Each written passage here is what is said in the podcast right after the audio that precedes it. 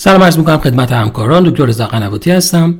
همونطور که می‌دونید بعد از مطالعه SPRINT و guideline جدید ACC که توصیه می‌کردن در همه افراد حتی افراد سالمن فشار خون باید به کمتر از 130 میلیمتر جیوه سیستول کاهش داده بشه نگرانی هایی در مورد افزایش خطر falling در بیماران سالمند برای همکاران مطرح بود.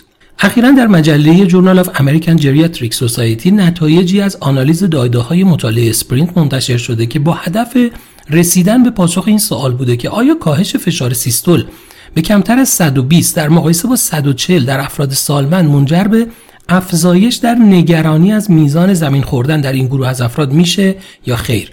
این معیار نگرانی از زمین خوردن یک معیاریه که با یک پرسشنامه توسط خود بیمار اظهار میشه و منظور خود افتادن نیست بلکه بیشتر احساس و نگرانی بیمار از زمین خوردنه.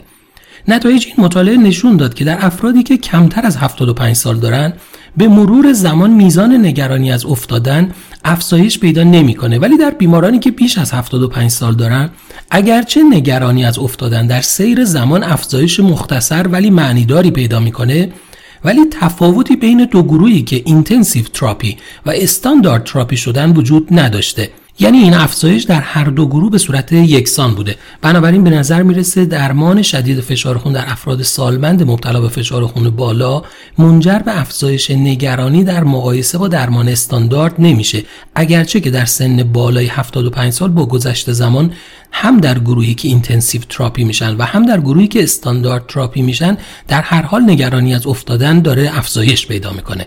ممنونم از توجه شما.